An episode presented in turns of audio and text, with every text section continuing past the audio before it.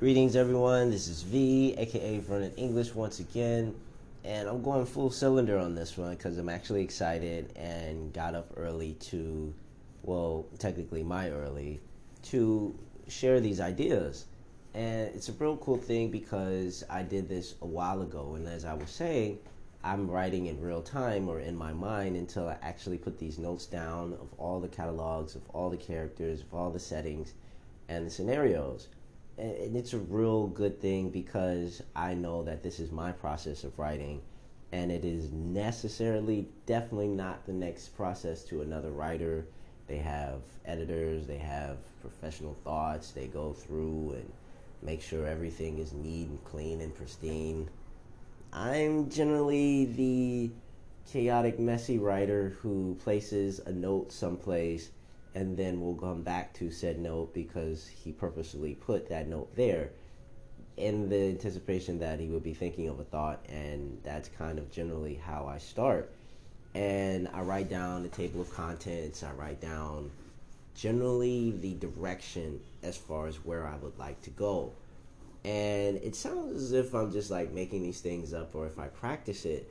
But no, I had did this without anyone watching me. Well, technically, back in what 2015, 2014, and 2016, 2017, 2018, 2019, I kind of like took a break, but I was working on something and released something at the beginning of the year, and then now it's 2020 and 2021 so I'm thinking in my mind, it's just time to release a book, and I wanted to do so each year. And last year, I released an audiobook, so that technically counts as something towards something towards my goal of building something. And I always want to, if not embody that, just because I know that a lot of people see me as a persona and how I do things. But if it's constantly grinding and and doing something as a project and collaboratively building on the things that, that I have to present, then I, am just going to constantly chip away at that and continue to do so, uh, regardless if someone responds or not. Um, I'm just thankful for you guys listening. Really, really, really thankful, and that's why I thank every podcast and for the new listeners and listeners that have been there because this actually helps in the process in me showcasing uh, how I write. It, it's a real cool thing, and, and, I like the writing process so much. And then uh, culminating to me ultimately finishing the fourth book, which I will share with you guys and go into the process of how I did so.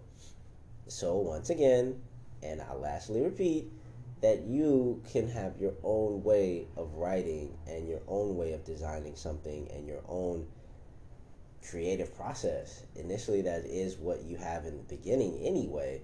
But I don't know, we, we constantly look at others as references and compare our creative efforts sometimes, and, and I never want to do that. Even with my peers, even with people who listen to me, even for future and creators right now we are peers, but to compare our writing or to compare our experience is by default different and a bit predetermined before we even have the, the breath of air to see the project or to understand the impact that it has. So that's all. And back to the story. Okay, so basically, the first book was dealing with the introduction of characters and describing their plight and their motives, or at least describing their situation before they could even get a motive and to understand where it was that they were going. And I described Onyx because he was a great character who embodied what I wanted to be as a child. And I remember this when I was young uh, they asked me, well, what it was that I wanted to be. And a lot of people, and no, this is not a journal, and no, this is not a mansplaining moment to my, my female friends. This is a, a story that correlates and, and it makes sense because I wanted to be a firefighter. And a lot of other people wanted to be lawyers, a lot of other people wanted to be astronauts. But it was something in my head that not just the big fire truck, but something to do with saving someone in a society that seemed to be going in whatever direction it was at the time when I was a kid, but it was just these mystical or mysterious people who existed and knew what time something was going on and knew how to fix it. We're dealing with electrical wire, we're dealing with ultimately the breakdown of the building and how dangerous that is and the mindset that goes into it. And I hadn't even even thought of all of these complex things as a kid. I was just thinking of them jumping in the fire and then coming out unscathed or just war torn from dealing and battling flames. And obviously, I, I got older and my ideals changed, but I remember that as a kid, and this was probably like four years old or five, and it was the first time that question had been asked. And for me, this continuation of the story is the childlike version of myself that survived. And when everyone else wanted me to be an adult and to be a certain way or to be this, my childlike self persisted. And it got stronger and insanely stronger, but more removed from adult conversations. And adult conversations deal with obviously opinions and the world, matters, money, this, this, that, and the third. But the fantasy elements still remain. And so this is a culmination of that story, and the result of it is Onyx. And as a character, I've commented on him before between the juxtaposition between him and Oleander. And the reason why I mention both of them is because both of them are in this story. And you may or may not have known if I had not said so. And he is basically the antithesis of Oleander the willingness to save someone and to put his own life in danger versus Oleander, who is the person putting people's lives in danger, and basically the results that happen from it. And so, basically, to culminate from this and to point out this juxtaposition of characters and how they correlate is the thing that I wanted of to be note or to be of note in this first and second book, and it was the reason why I said so in the first place. And I thought it was an interesting note or interesting point to have these and to say that, okay, well, this character puts people's lives in danger, but he has no motive. And then the other character has the notion of at least trying to help a character in their journey, even if they may or may not pass away. And then ultimately have a goal of just easing the pain. But I mean, to what avail? Uh, when there is no clear set goal or trajectory as to their journey, it's just to survive the bandits and to survive cataclysmic Oleander and other beings who may or may not exist with magical, mystical powers. It's insane. And to put that all under the hat and then to rest and to it's a constant survival mode that only someone from a refugee place would understand. So basically, where the second book ended, there is, excuse me, the first book ended, it just paints this picture of what happened between Hugh and a different character. They had the name of Crow. And so Hugh, Fabulous, or basically people who believe that God was a man, and then Crow, who believed that God was different and could not just be named under, uh, I guess, a gender. It could not just be named as an explanation or so definitively said. And then, two, the possibility of God being a different form or could be a woman there were so many other different considerations that she had not even explained, but she just knew instinctively that if someone said something like this, then it was a very bold and a very almost cruel statement to someone who did not remember anything and to tell them their own doings and their own problems and issues. She was irate and upset. And the reason why she killed uh, a few of them who were saying this, and that's why it broke out into a fight. And so basically, as the refugees were amassing one another and gathering to figure out where they were going next, to check on their supplies, to check up on themselves, to just exist, and to deal with the things that they had happened to them up to that point, it just ultimately breaks out into a God is whatever fight, all in anticipation of what he looked like and his purpose in doing so.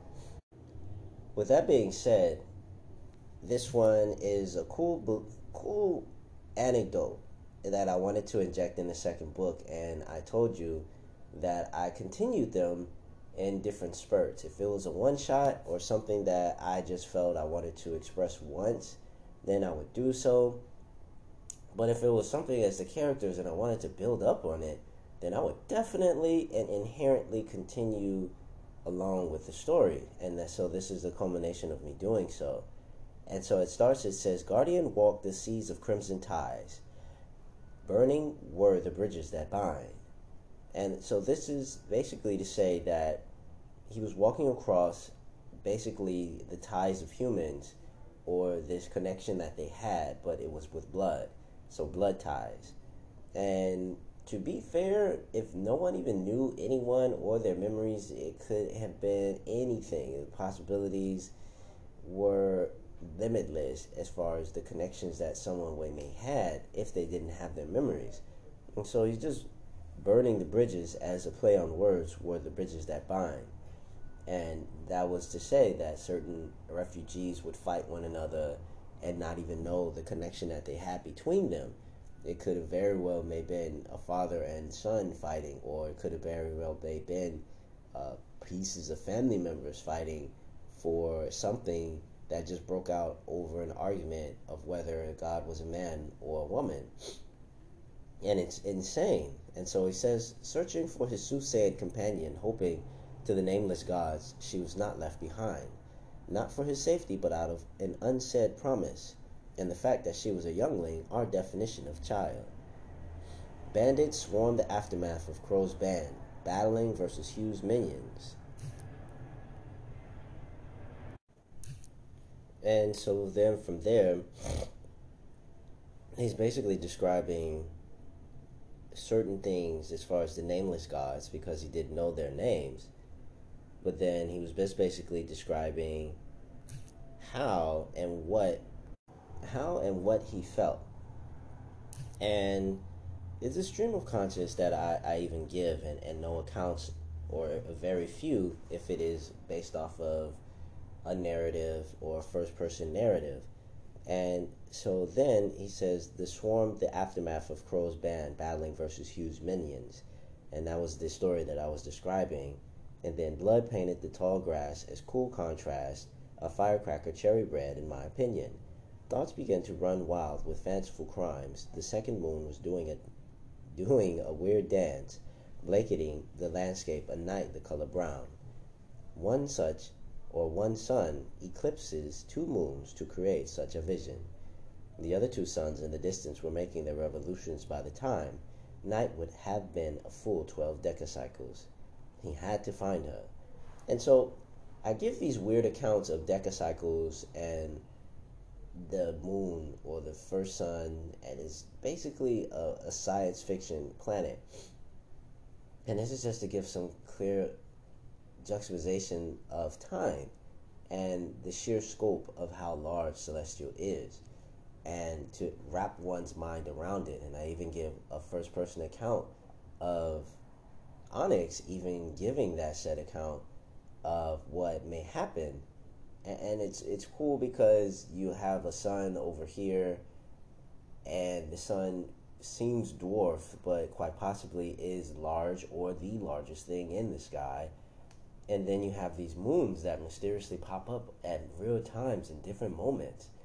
And the way that we are privy to one moon and the way that it revolves and pulls upon our Earth, and to have three moons that are pulling and going around in oblong and weird shapes, it creates this type of mysteriousness that I could only describe in the story in its best way, mm-hmm. shape, or form. And to only akin it, or to give some similarity to how we experience a time differentiation if one was to be in space and experience atomic time and then to come down here and have like maritime or something like this and and to describe the differentiations of the, the experience it's the only thing that I could properly describe at for me describing the the planet or uh, the sun technically as its own planet and a celestial body, but the the moons that revolve around the planet. And and I'll give another account later on as I describe the second book. And second book is becoming one of my favorites just because of the description and I've described it twice and it's the second audio book that I completed. But it was just a lot of different ideas. I had a lot of stuff to play with, and the characters and the scenes that I set up are just those introductions. And so I was creating different worlds, and and that was the culmination of that too. So it was basically the addition of me being outdoors plus the addition of me being a science fiction nerd added to a story where the sun was in the sky with two or three different other suns and then the same can be said of how many different moons are in the sky as well two to three to four to create a crazy sky picture of magenta fuchsia a mixture of colors indigo and a lot of other different things that we're not privy to here unless you're in the aurora borealis or on the north of the world or quite possibly the South Pole. So basically, that was the reason we of placing that. It says one sun eclipses two moons to create such a vision. And then it says the other two suns in the distance were making their revolutions by that time. Night would have been a full 12 decacycles. And so that's the example of me describing a time differentiation. And it is quite possibly all out of play. There's nothing scientifically gone into where I can go through and give an account of how long a DECA cycle is. I just gingerly put it in there to say that it could have possibly been, I don't know, seven to eight hours as a DECA cycle could be. But possibly it could be something else. And if one was to go and think about it, to our 24 hour days and then to account for a planet the size of the sun and how long a day on that would be. Uh, quite possibly, I'm thinking that it would probably be like our consideration of years or something like that. Something I can't even fathom. So I'll go into the details so that someone who is science fiction privy and who fact checks impossible facts, I could go back and answer an account if they were to ask me some questions. But for now, I'm just going to leave them as hypothetical. And for the beings, and it says that, oh, and I'll end with this for Oleander and describing the ending of darker, the darker the guardian, darker than Onyx, and basically he had this mindset. And so, getting back to the story, he had the mindset to find his companion and the young girl who he was with and she was a soothsayer, or basically someone who could see. And so they got separated in all the confusion and all of the fighting and madness. And so that is his first priority. The first prevailing thought in his mind is not survival because he could easily fell any man or woman that stood before him. But out of all the confusion, he didn't know where his young companion was, and he was basically sick to his stomach that they got separated in such a ridiculous fight that culminated and may or may not have been so ridiculous, but in his eyes, the ridiculousness of how it started. And it says he had to find her. That is the only thought that persisted. Then he did not understand love, but he understood the notion of wanting to protect that gifted youngling. Fate sent there, or to her, or fate sent her from above the stars to his side, bubbling with a smile in a world of grotesque degradation. Tiny hairs on his back of his neck began to peak. Someone was beyond the metal, someone he not want he did not want to dance with. He searched his very fiber of being, a partner he did not want to tango in the least. Yet the miasmic power of their might could not be stayed. He surrendered to their advances, yet leapt the metal to which he thought was a dark forest to his dismay. It was quite porous, rocks misshaped by otherworldly forces, trunks that were open, voices he could hear, voices screaming, some of pleasure, no, all of them teeming with moist echoes that retained their tone, bouncing from his ears to his inner realms. There was no just walking away and leaving. And so, if this was an after school special story or something where someone had a continued part and they were continuing a, a set set of stories, then this one would be a poster child for that. The part where it says giving in to the advances would be as to someone stalking them in the bushes. And I had it in my mind where Oleander was going through and traveling at warp speed to find his next partner to fight with or to spar with. And it's a, another thing in the second book where I developed him into this, or his plight changed from just being mindless uh, force of destruction to a sense of actually doing something with his abilities and looking for something to match his might. And so basically, uh, Onyx runs into him in the forest. And so basically, being stalked, he already knew that his position was already uh, seen. And so he went into a clearing just so that he could hide better and then found out that he wanted it to be actually a forest. And so I leave it open ended where the next part of the story is where they continue. And Oleander ultimately looks for the next opponent but cannot find him because Onyx because Onyx mysteriously has an ability to get away and I may or may not even allude to as to how he got away in the first place there's certain things in the story, and I mentioned this uh, quite possibly over a half dozen times out of all of these podcasts, is that everything in the world is always explained. Everything is already known. Everyone knows everything about everything. And those are the qualities of being an adult. But when they read this story, which they could possibly say is poetry if they like, but there's not all of everything readily explained, even with me explaining it. And that's how I know it's a good story because certain things need not be said. And this is one of those instances where Onyx gets away, and I don't even explain how. Then, uh, and he ultimately finds uh, the young girl again. Uh, his because he's her guardian, but and the story that leads up and all the confusion of how people were battling over whether God was a man or a woman is a very trying but it's a great challenge to describe these moving characters that breathe, eat, and live.